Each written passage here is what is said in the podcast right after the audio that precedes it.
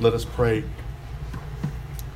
Heavenly Father, we acknowledge your greatness, we acknowledge your sovereignty. And as we read the passages that we have just read through John's revelation, through Christ, and we read that you are in control of all things. We, we absolutely are understanding this as we read the text and in the context of the text and how it was written, that we rest in Scripture alone and not our own ideology, but we rest in what the text is teaching us. So today, as we understand and we delve into your word, let it strengthen us, let it nourish our soul, let us keep us in discipline. Let us focus solely on what you have given us in our assignment, which to proclaim the gospel of our King, the Lamb, the Lord of Lords. We give you the glory and the honor for today on this wonderful October 21st morning. We pray this in Jesus' name. Amen. Amen. Marriages, one of the things that you young people are here today, we, we, we know that one day you will be married, but we pray that you are making sound decisions when that time comes. You are to never be unequally yoked, but you are to be with another believer. That is the way God has designed it. You are in Christ, therefore, your future husband or wife should be in Christ. That's how it's supposed to go. It's not supposed to go any other way other than that, because when you don't go that way, then you will present yourself with multiple problems. You believe, they don't believe. You need to go to church, they don't want to go to church.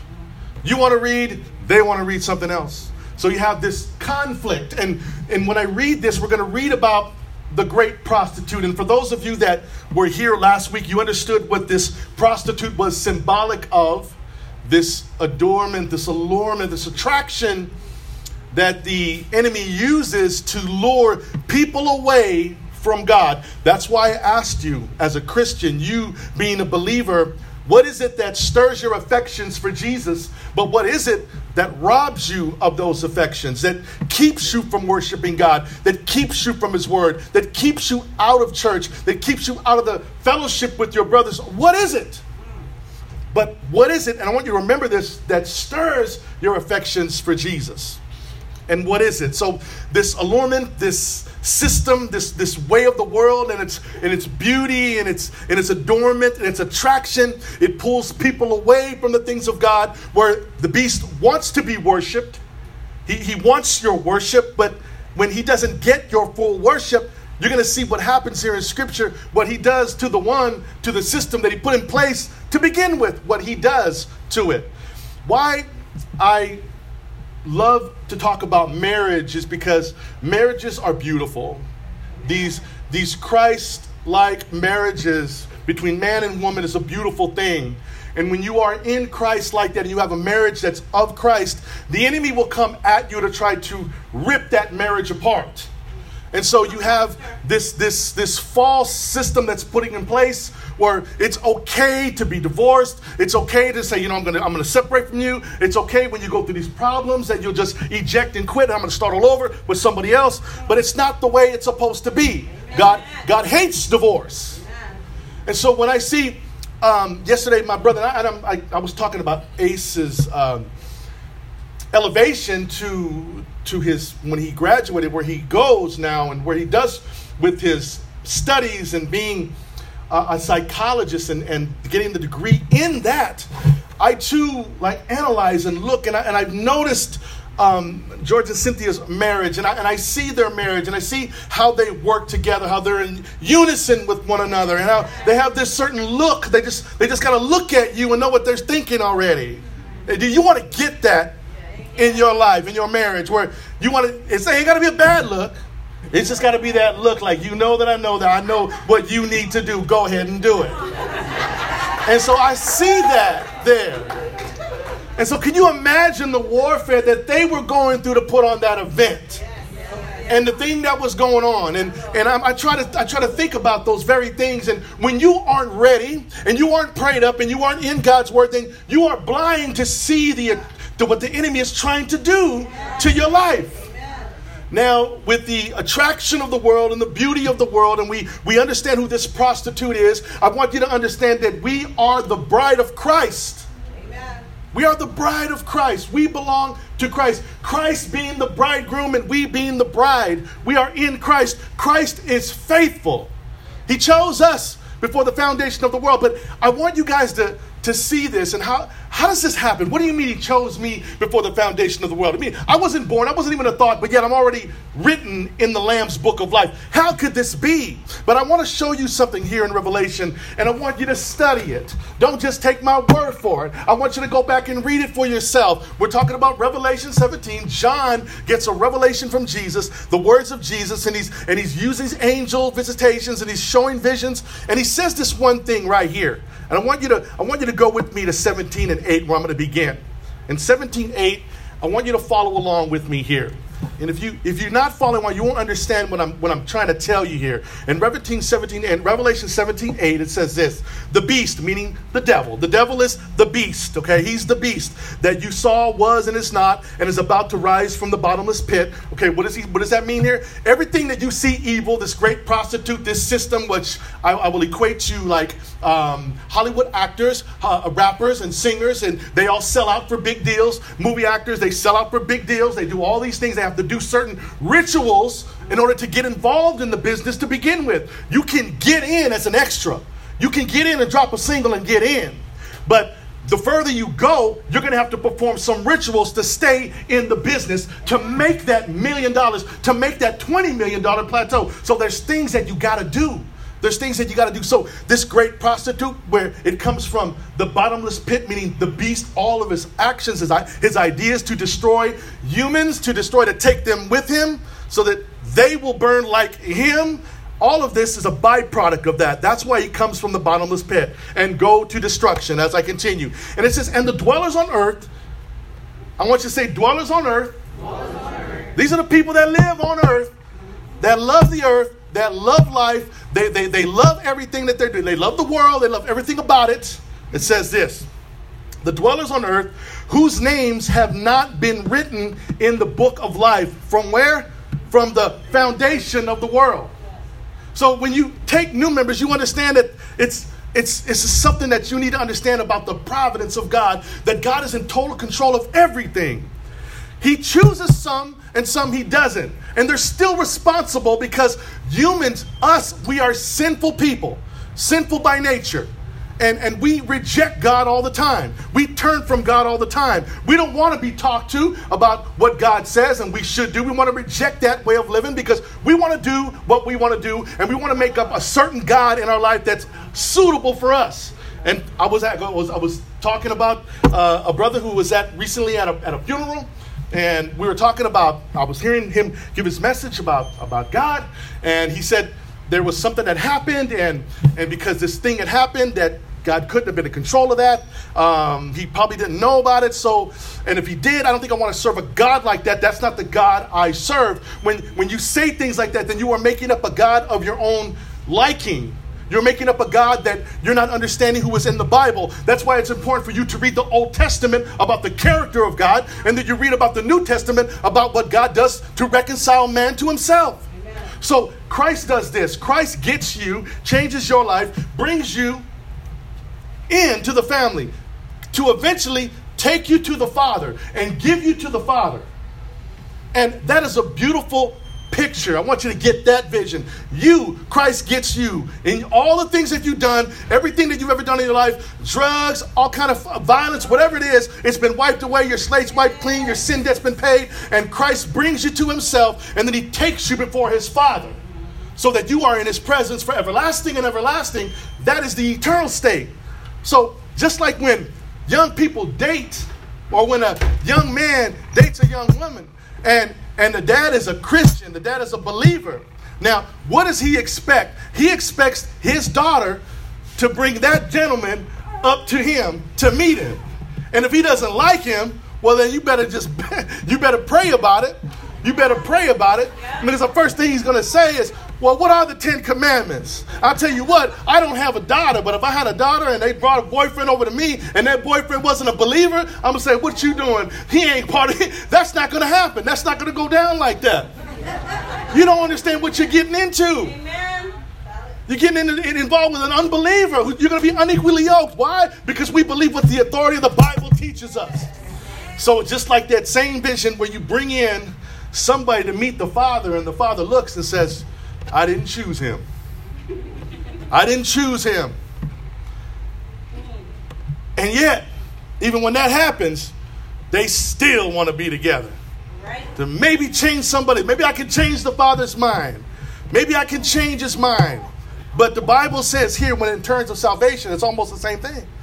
That God has chosen those whom he'll save and those of whom he'll reject. It's written here. Study it for yourself. Read it. It's the providence of God.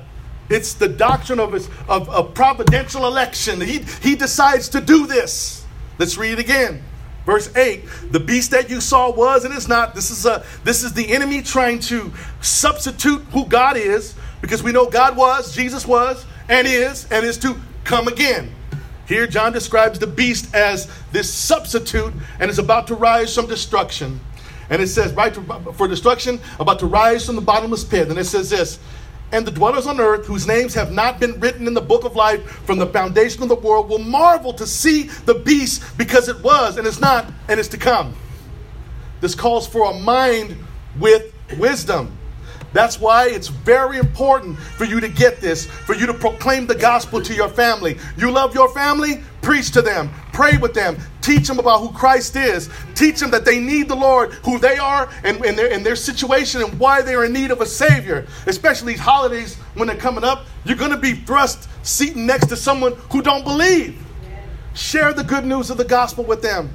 Because as we read in Revelation, that there'll be multitudes of different tribes, nations, and languages who we can't even number who God is going to save. And a lot of them are your family members you need to minister to and share the gospel with. But there's a whole lot of people that reject God, that don't want God, that will do everything they can to blaspheme God, who have taken the mark. They can't buy, they can't sell, they can't do anything without it. Now, let me tell you something how, how this plays into today. People who are in the music industry, when, when they don't play, they don't do what they've called them to do and perform these sexual rituals, if they don't do this, then they are kicked out of the business. They can't buy, they can't sell, they can't do any of that. Now it goes back to Revelation 1 when I told you about the church of Thyatira. The church of Thyatira there had people who were part of the trade guilds. These were welders, these were doctors, these were people in, the, in, in metals and, and precious metals and all this type of business. They could not buy, sell, or trade or get involved in it unless they became part of the trade guilds, unless they became part of them and they took part of their rituals, which made them perform sexual immorality inside the temple. And they couldn't do it. And if they didn't do it, then you ain't a part of the trade guilds. That's why a lot of doctors, that's why a lot of people became slaves because they weren't going to sell out to that. They'd rather go work for a family. Just like a dentist or a doctor said, I'd rather go work for a family and, and, and you guys feed me. You guys take care of my house because I don't want to be a part of the trade guilds. I'll work for you. I'll do what I need to do for you because I'm not going to sell out. I'm not going to compromise. I'm in Christ. I will not work for the trade guilds. Does that make sense? Because there's secret societies, even to this very day, that try to make you get involved in what they want you to get involved with. And if you don't, you ain't to make serious money. You won't get that contract. So everybody that you see on TV, yeah, they sold out. Especially if they make millions and millions and millions of dollars, they have to perform rituals to stay in the business. It's the same system that was back then in the churches. It's the same system that's alive today in Hollywood. It's the same system that's going on in New York. It's the same system that goes on in London. It's the same thing. Nothing's changed. It's still the same thing, but people are selling out because it looks so good. Now, I don't know how many of you are excited about the lottery being almost what, $2 billion or whatever it is. All those people that covet that bundle of money as if they're going to take that money and they're going to do great things with it. But but if they take that money and they win it, how many times have I heard Christians say that? I'm going to blast my own people. If they say, I'm going to take their money, I'm going to do this, I'm going to do that with it. You have no idea what that type of money will do to you personally. What it will do to you personally. Well, Pastor, wait a minute. I'm gonna we're gonna do this, we're gonna do that. We're already doing it. We're already winning souls. We're already preaching the gospel. Somebody texted me and said, The wealth of the wicked will be transferred to God's people. I said, we don't need the wealth of the wicked to be transferred because everything belongs to God already. And we're just obedient and doing what God has called us to do is to preach, to teach, and to proclaim the good news of the gospel. Whether my budget's fifty dollars or it's fifty thousand, it don't matter. We still do the same thing. So you can play the Powerball and hope to win, and if you win, you don't forget to tithe.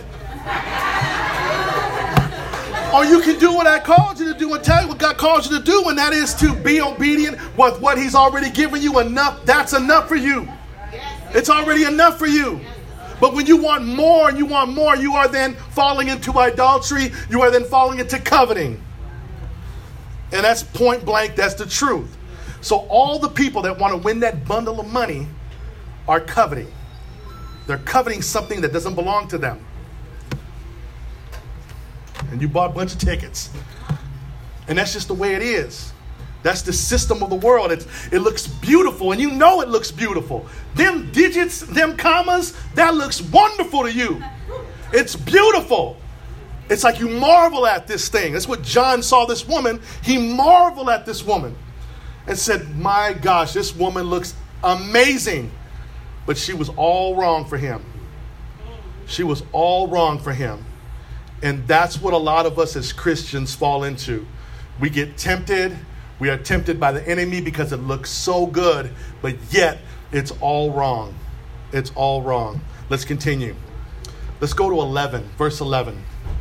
As for the beast that was and is not, it is an eighth, but it belongs to the seven, and it goes to destruction. In other words, the enemy's gathering countries together to rebel against God's people.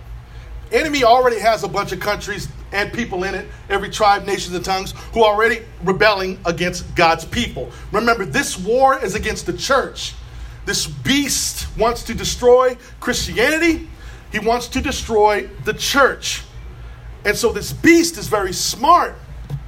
And so he, he raises up people in popular culture that you will then idolize and you want to be like. So he raises actors, he raises up singers, he raises up all these people in the world that the young people today think looks beautiful and attractive, and they want that life. They want that car. They want to go on that trip. They want to do all these things, but yet they become worship. They become idols of worship, which pulls you away from the things of God. But if I tell you if I tell you this, that God is the creator of all things, can I get an amen? amen? That means it's true. He is the creator of all things. He is. He's the creator of all things. He created the everything that you see. It's, when you go outside, it's called general revelation. You look outside and you see God's beauty and His creation. The cars, He creates them. He does all this. He gives the human mind the wisdom to create these things. All things are created by God. And all those things that created aren't bad. You know, a lot of you want a brand new car. Is that a wrong thing to want? It's not. Is it a wrong thing to want a five bedroom house or a 10 bedroom house? Is it wrong? no, it's not. It's okay. It's, it's, not, it's not wrong. Let me tell you why. Because what the enemy does, he makes it look good. He makes it look good that you get the house and you forget about God. All of a sudden, you worship in your house. You're doing all this wickedness in your house, and you forgot the one who created the house and made you the house. And that, it becomes an idol. And it takes you away from the things of God. See, you can see you have to understand there's beautiful, wonderful things in the world that God created. But people are worshiping his creation and not worshiping the creator. That becomes an idol. There's nothing wrong with having a house by the seaside, by the ocean. Ain't nothing wrong with that. I'll be the first one to tell you I'm gone as soon as God calls me to San Diego. I'm gone. And there's nothing wrong with that. But if I don't do what God has called me to do when I'm in San Diego, what happens? I'm worshiping the, the creation and not the creator. I'm out of God's will. God creates beautiful things, and that's why we're going to talk about this part here. And the thing that He created for man and woman and for marriages is sex, and sex is a beautiful thing. Amen. But the enemy takes it and turns it around and makes it an ugly thing. Makes it a makes it a, a thing of, of worship it becomes a it becomes a bad thing. But that was created for man and woman who are married to enjoy because that is a beautiful thing. But the enemy, what does he do? he puts a substitute there. He tries to put a prostitute there. But Jesus is faithful. So, us as the bride of Christ, we are to be faithful to Jesus instead of prostituting, instead of cheating and committing adultery against God. And that's what the Christian life and Christians who are suffering, who don't hear the truth of God's word, that they do this very thing. They commit adultery against God. They did it in his historically. They did it through Revelation 1 with all those churches. They're doing it, they did it in the 15th century. They're doing it now here. People that rebel against God and they commit adultery against God. What's an adulterous person against God? Is someone that worships something other than God. And so people do worship sex. They do worship. That's why the biggest attack on marriages is pornography.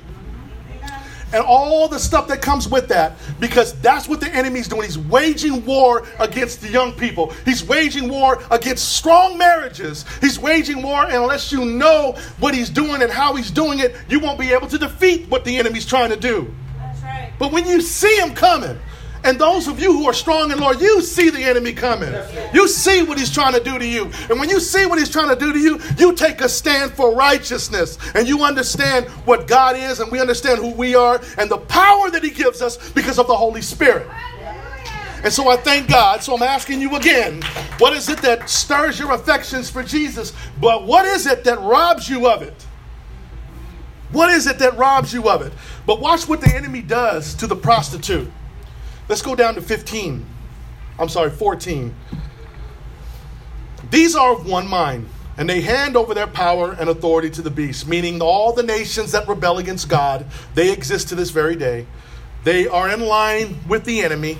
They worship Satan. Remember, it's either worship, bow, or you die. It's either you take the mark or you die. That's it. Then it says this they will make war on the Lamb. Are they oh, what are they thinking? What are they thinking? And the Lamb will conquer them. For he is Lord of lords and King of kings. And those with him are called what? Chosen and faithful. Now, when you know you've been chosen, it just does something to your worship. You sit in these chairs knowing that God chose you, He elected you. He said, You will be with me for all of eternity. And then we have those that are on the outside that don't care. They don't care. And they want to go to war against God. And this is what the beast does. And verse 15 says this And the angel said to me, remember, they could see, he, he gets to see an angel, and the angel speaking to him. He says, The waters that you saw where the prostitute is seated are peoples and multitude and nations and language. This is the wealth of the earth and the people who possess this wealth. And 16 says this And the ten horns that you saw they and the beast will what? Hate the prostitute. What do you mean? The prostitute works for the beast. And now the beast is done with her? The beast is done with the prostitute? Wait a minute, you're telling me the enemy's gonna use this woman until he can't use her no more, then he's gonna hate on her now. He's gonna just say, you know what, I don't want nothing to do with you no more. What are you talking about? He's been this system that the beast uses, this woman that the beast is, is, is the, John is describing. He's going to use up and just toss it to the side. Have we ever heard about somebody going through that? Someone just uses you up, takes everything you got, you pour everything into that person, but when, when they're done with you, they just kick you to the side. No callback, no text, no Facebook message, no nothing. They just kick you to the side. And you are just left empty. What was I doing? I poured everything into this person. And now I've got nothing. I've got no return on my investment. And for you young people that are sitting here, I tell you what, you're going to go through that multiple times if you're not in Christ because you won't allow yourself to go through that mess. But watch what the enemy does. He does this to human relationships, he does it to his own woman. The enemy does this to his own woman. Watch what he says here. 16, and the ten horns that you saw, they and the beast will hate the prostitute, meaning the nations and the devil will hate the woman. They will make her desolate, and they will make her naked, and they will devour her flesh and burn her up with fire. They betray this woman. He betrays this woman. But Christ, us being his bride, will never betray us. Amen. Christ dies for us, the beast kills her. Hmm. He kills her. He uses her up and then says, I'm done with you. Now I'm going to kill you. Because they're worshiping you and they need to worship me. So I'm going to go ahead and kill you and get rid of you. I'm going to make you desolate. I'm going to make you naked. I'm going to make you all used up. And then I'm going to toss you to the side and I'm going to kill you. And I'm going to throw you in the fire. That's what the enemy does. And that's what he does to the people in the music business. That's what he does to the people who are athletes. That's what he does to the people who are in, in, in, the movies. He does the same thing to them. And the business, they do the same thing to them. They use them all up. As soon as they're done using them up, they're, they're better off dead because I'll make more money off them when they die. And that's the way it is with movies. That's the way it is in the music business. That's the way it is with athletes, especially the ones who are at that highest plateau. When they die, they make more money off their death than they do when they were alive. And that's what the beast does. And that's why this church is hearing the truth today. And this is what the enemy does he betrays his own woman. And when people who are carnal, when people who don't know the truth, they betray their women too. And the woman, she betrays her man. It's the same thing. When you're not in Christ and you don't know the truth, that's why marriages always fall apart. That's why these relationships always fall apart. Because they betray one another. I get tired of you, and you let me here, and I'm, I'm going this way, and you let me to the arms of another man, and, and you let me to the arms of another woman, and they betray one another, and the relationship is severed. And once that trust is broken, good, pray because it's hard to get it back yep. once it's broken. And to have to keep working and working and working to gain the trust back. Speaking to the young people today, this enemy will betray his own woman and he kills her, but Christ dies for his bride. Amen. Christ dies for his bride. But watch this. Verse 17. Someone say, For God. For God has put it into their hearts. What do you mean God has put it into their hearts? It says, For God has put it into their hearts to carry out his purpose by being of one mind and handing over the royal power to the beast until the words of God are fulfilled. God is in total control of all things. He allows this to happen so that he may be glorified in the end. He allows all this stuff to happen. That means when you go through what you go through, there's a plan and a purpose for it because God, in His sovereign will, saves you, rescues you, redeems you, justifies you. And you have to go through the muck and mire of life, though. You have to go through all the dark valleys and everything to when you see who yourself is. You, you see who you are, and you see the power of God and its transcendent glory, and you see this. But God is in control of all things.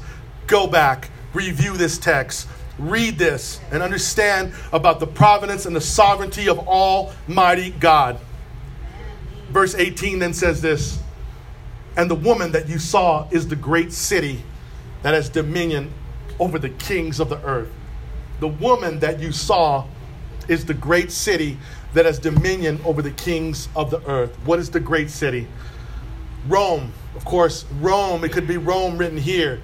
But as this book is, uh, is applicable for us today in today's generation, this great city are cities and nations that rebel against God, like Hollywood.